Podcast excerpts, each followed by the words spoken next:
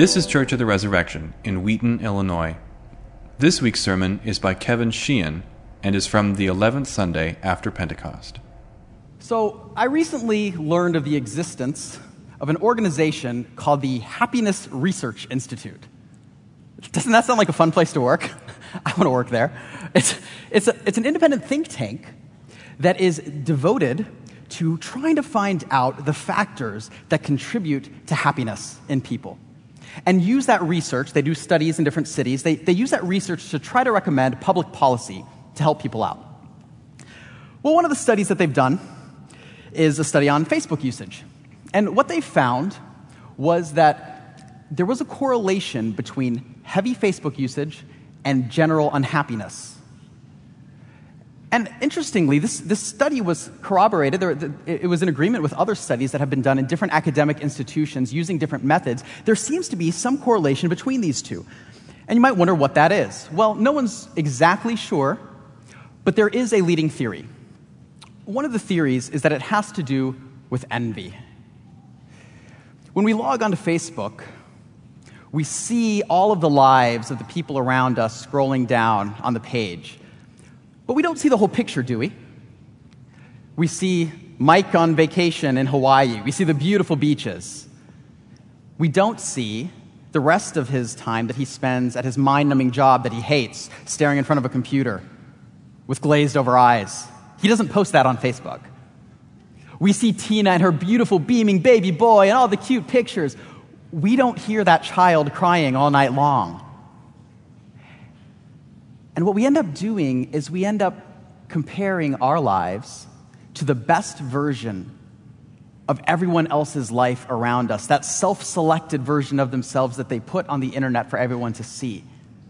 And so it's no wonder that we end up not feeling so great about our life.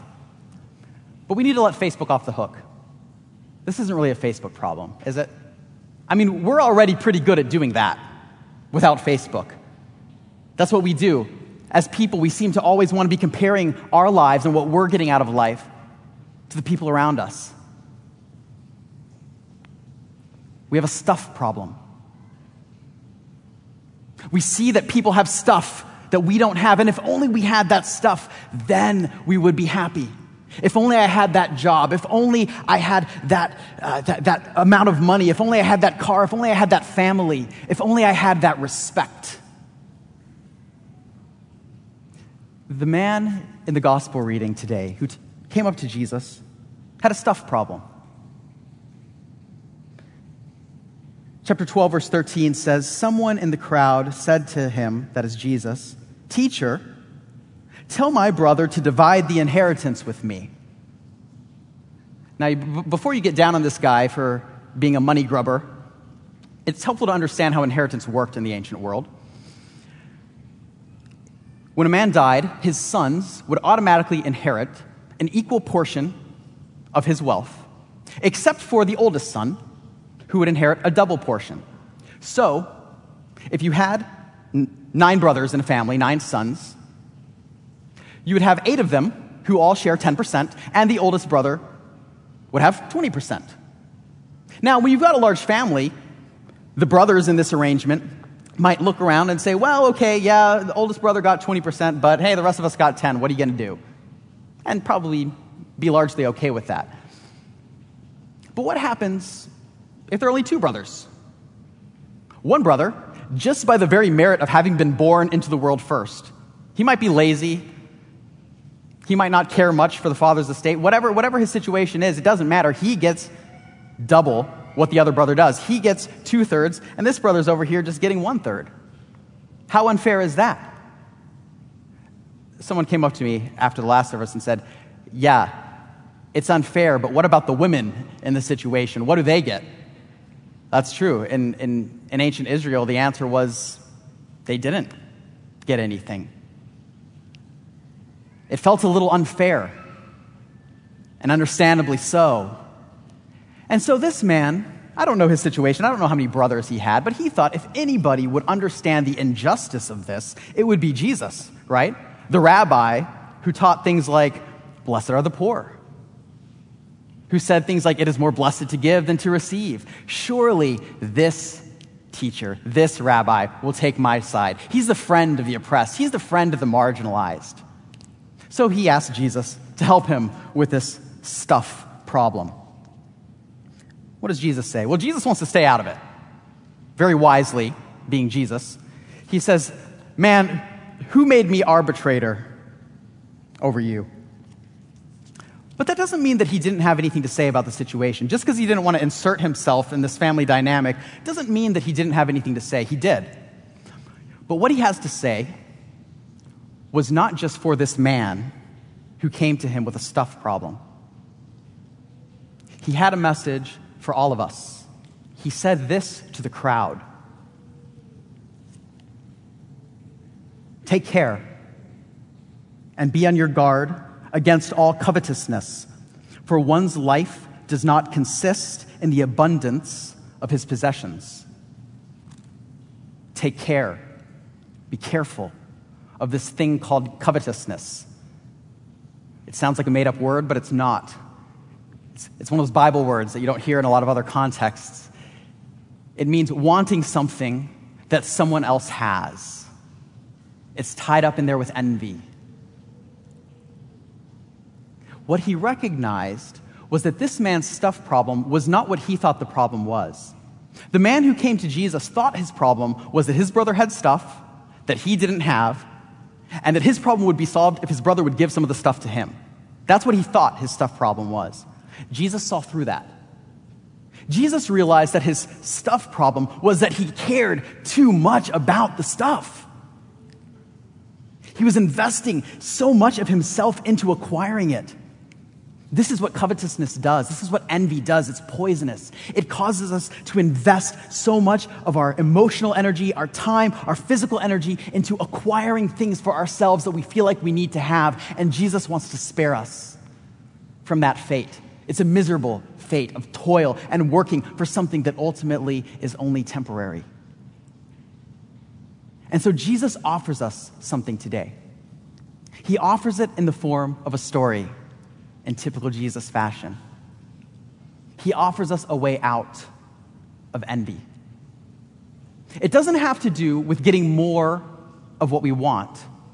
It has to do with the way that we use the stuff that we've already been given. Jesus offers us a better investment strategy for our stuff. That's what he offers us a better investment strategy for our stuff. And we're going to see that today in the story that he told in Luke chapter 12. Now, this story has two characters. We've got a rich landowner, who you might say is the main character.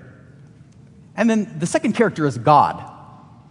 God doesn't usually turn up in, as a character in one of Jesus' parables, but this time we're going to get to see God's perspective on the situation. And so we're going to look together today first at our rich friend's perspective of the story, and then we're going to get to see God's perspective. So take a look with me at verse 16 in your bulletins or in your Bible. And he told them a parable, saying, The land of a rich man produced plentifully. And he thought to himself, What shall I do? For I have nowhere to store my crops. Our rich friend has a problem. Sort of right? we might kind of roll our eyes and say, oh, wow, what a problem. He has too much stuff. it doesn't fit in his barns. Uh, the internet in the 21st century has a word for that. We might call it a first world problem. Have you heard that phrase? It's a phrase popularized uh, several years ago, which refers to problems that aren't real problems. They're like problems that you would only encounter if you were surrounded by wealth. Problems like why can't my iPhone charger reach from the outlet behind my bed to my bedside table? How long can it be to make a longer iPhone cord? It's not really a problem, right? I could kind of see Jesus' audience rolling their eyes and saying, Oh my goodness, Roman citizen problems, am I right? This guy has too much stuff for his barn. Oh, okay, well, let's, let's cut the guy a little slack. It is a real problem, right? It's an actual practical problem that he has to solve. He has more stuff than he has room for. What is he going to do? Well, this is what he does, or what he decides to do. He says, I will do this. I will tear down my barns and build larger ones, and there I will store all my grain and my goods. He does what any good capitalist would do he expands. And if the story ended there, I think this would just be the parable of the rich man who made a responsible business decision, right? I mean, that's, that's pretty practical. Okay, you don't have enough room in your barn, build a bigger barn. And then I wouldn't have very much to preach about because that wouldn't be a very interesting story. But it doesn't end there because we get to see what's going on inside of the head of this man. We get to see his motivations, we get to see what he's after. What is it? And I will say to my soul, or you could translate that, I will say to myself, Self, you have ample goods, laid up for many years. Relax, eat, drink, be merry. What's this man's goal? He wants to set himself up for early retirement. He's looking for a life of comfort, a life of pleasure. Good food, good drink, good golf. I don't think they played golf back then, but, but, but a comfortable, relaxing life. That's what he wants. But notice something else. Look at, look at this passage. He says, What shall I do? For I have nowhere to store my crops. And he said, I will do this. I will tear down my barns and build larger ones, and there I will store all my grain and my goods. And I will say to myself, Self, you have ample goods laid up. It's all about me. It's all about what he can gain and gather for himself. That is his priority. What does God have to say about that? I mean, it seems like this would get him everything he wants. It seems like this story should have a happy ending. But God said to him, Fool. Whoa, God, strong words. Why does God call him a fool? It's an interesting choice of words. Notice God doesn't say, You greedy sinner. There are other places in the Bible that talk about the danger, the sin of greed, the sin of envy. This isn't actually one of those places. This is talking about the foolishness of what this man is doing. Why is it foolish? What does it mean for him to be a fool? Well, if you look in the Old Testament, especially in the book of Proverbs, you'll see that the fool is someone who is the antithesis of the wise person.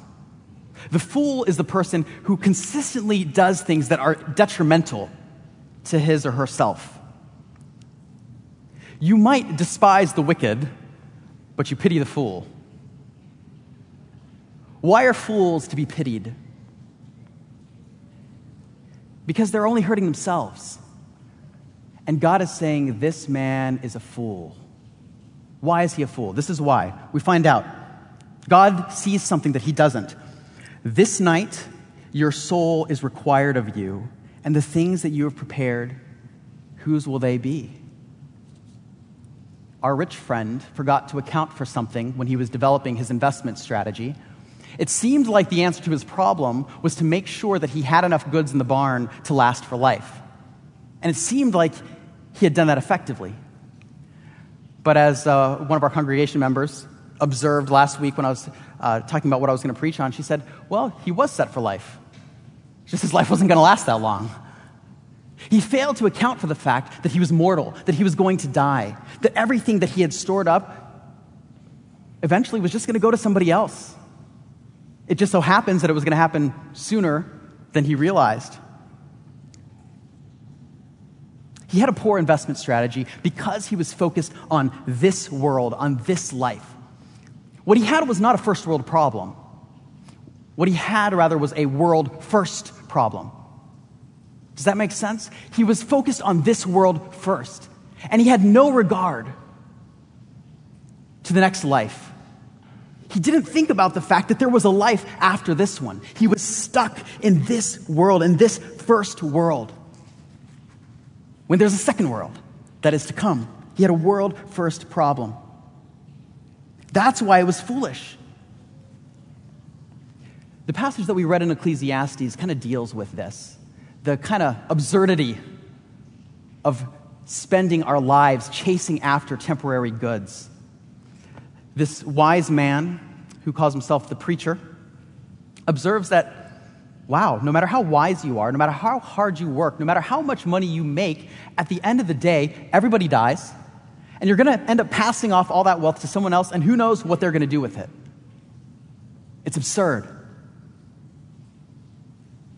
This, friends, is the challenge that Christians have with worldly goods, with stuff. We don't think stuff is bad. Please don't get me wrong. God made stuff, He likes it. We're not Gnostics who believe that stuff is evil, that matter is evil. God could have made food taste bland, but He didn't. He made it tasty. He could have made the world look dull, but He made it beautiful and colorful. He made stuff for our enjoyment.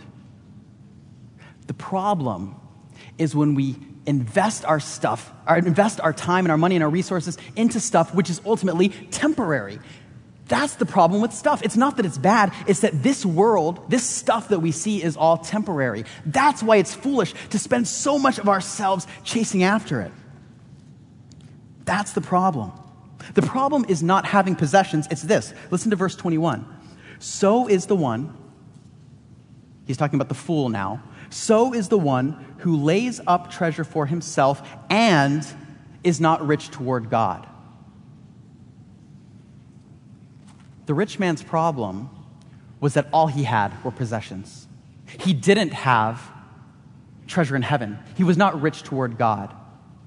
Jesus says in the Sermon on the Mount, Do not lay up treasure on earth where moth and rust destroy and where thieves break in and steal, but lay up treasure in heaven where moth and rust do not destroy, where st- thieves do not break in and steal. Okay. So, how do you do that? Is there like a, a bank account where we kind of deposit stuff in our heaven bank? Well, no, of course not.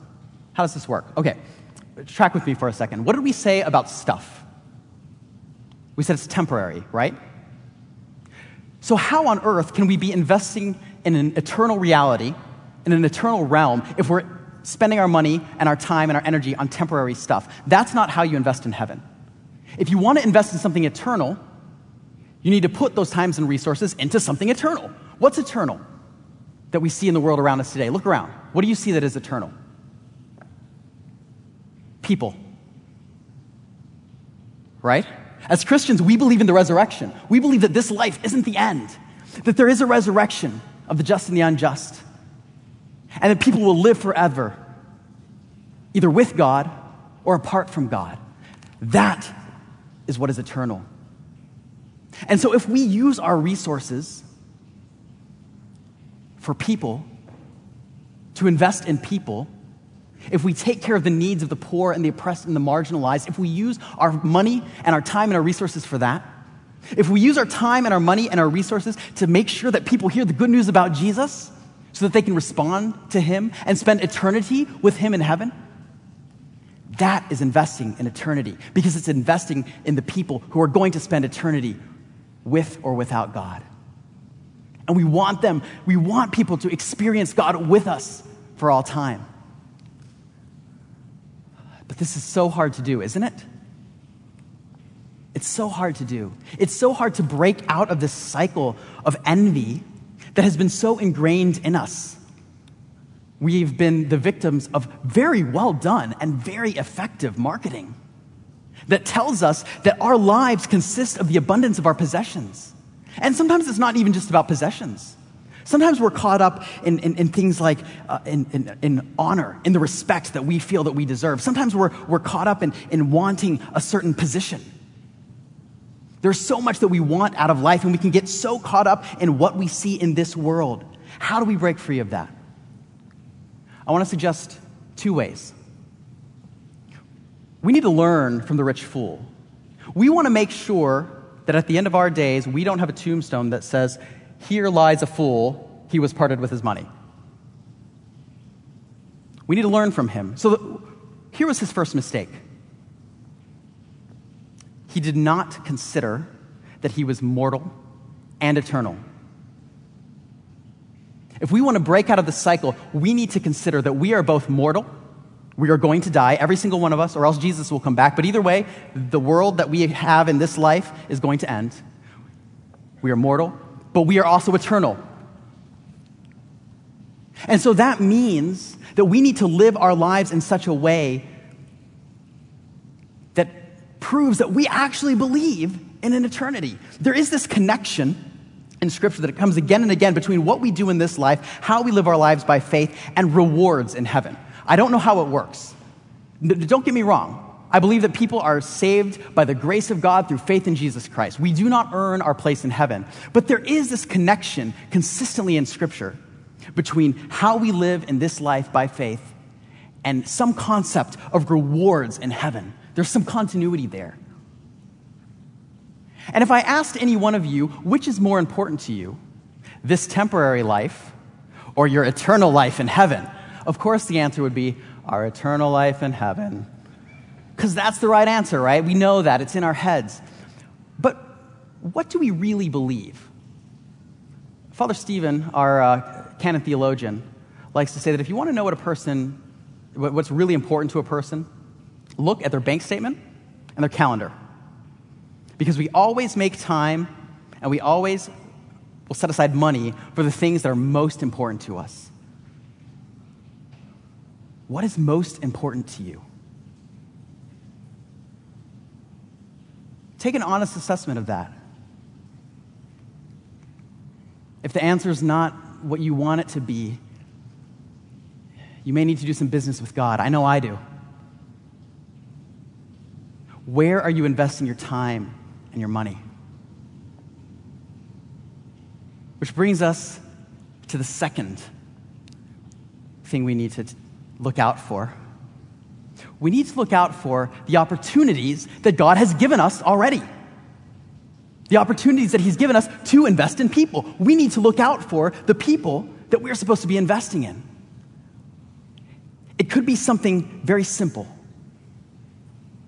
I, uh, I heard a story just this week from a, family friend of ours whose, whose daughter likes to draw, draw pictures. She does little crafts. And her, her mother likes to collect these and set them aside so that in the future she can look through them and see the way that her artwork has progressed. Well, they were in church, and her daughter gave her, or showed her a picture that she had made, and she said, Here, mom, do you want this? And she said, Yes, of course, thank you. And her daughter said, That will be two cents. Uh, sorry, two dimes. and her mother said, Two dimes? She'd never charged her before for, for a picture, but she'd said that, that she wanted it. So, okay, I, all right, yeah, here, here are two dimes. And her daughter said, You know, mom, I usually don't charge, but I need to put a dime every week in the missions fund, and I'm running out of dimes. So don't worry, mom, this is all going to missions. this little girl, this precious girl, had recognized that she had something that she could use to help people hear about Jesus she took her two dimes that she made from drawing a picture for her mom and she put it towards missions, towards letting people hear the good news about Jesus Christ. Some of us are called to other things. Some of us have more time. And maybe God is calling you to use that time to encourage a friend who's going through a difficult patch. Maybe He's calling you to use that time to serve the church in some way where you've been gifted. Other, others of us have more money. I'm, a, I'm astounded at the kind of sacrificial giving that I see at Church of the Resurrection. It's amazing. People giving of, uh, of their resources in a sacrificial way towards the mission of the church to see people transformed by the love of Jesus Christ. It's what we have called being so kingdom responsive that we're kingdom irresponsible. Sometimes it looks like irresponsibility to the world when we choose to use our resources in a way that is an investment in the future. I know a, a, a man uh, uh, who I'm quite close to who had a job in the mid 70s in the IBM Corporation. It wasn't a high level job. Um, it was, you know, pretty basic, but it did come with some perks. And one of them was the company would set aside some money for its employees that they could receive either as cash or as discounted stock options. Now, can you imagine how much stock purchased in IBM in the mid 70s, before the advent of personal computing, would be worth today? It would be incredible. So, what did he do? He took the cash. And you might think, oh my goodness, how can you be so foolish? Well, before you rush to conclusions, hear the whole story. He had recently become a Christian. And just a few weeks later, he had this clear and compelling call that God was calling him to serve him overseas. And it was confirmed by his church, and he knew that he had to do it. So he left his job at IBM, took the money, took all of his savings and everything he had, and he put it down for his first year of Bible college. To this day, he is still serving the Lord, and he has been. He's been, on, he's been overseas for 27 years, and he's, he told me he's never regretted that decision. And I'm glad he made that decision too, because then he wouldn't have gone to, if he hadn't, he wouldn't have gone to seminary and met my mother, and then I wouldn't be here speaking to you today. That's my father. And his decision cha- changed the shape of our family, changed our trajectory. And we don't regret it for a second. When you use your resources in the way that God wants you to use them as an investment in eternity, I promise you, you will not regret it. I don't know what it is for you. I don't know what God is calling you to do, but I believe that He wants to free you from your stuff. He wants to free you from that grip that it has on you, free you from the power of envy in your life as you're looking at other people's stuff, and just let it go. Father, we need your help. We don't know how to do this on our own. Lord, we get so wrapped up in what we don't have, the relationship that we don't have, the job that we don't have. Lord, help us to trust you as our provider. Help us to trust you that you have our future in your hands. Lord, free us from the grip of money. Help us to learn to give it away. Help us to invest in heaven. And most of all, help us to glorify your name. We pray this in the name of the Father, of the Son, and the Holy Spirit. Amen. Thanks for listening. Our vision at Church of the Resurrection is to equip everyone for transformation. As part of that vision, we love to share dynamic teaching, original music, and stories of transformation. For more of what you heard today, check out the rest of our podcast. To learn more about our ministry, visit churchres.org.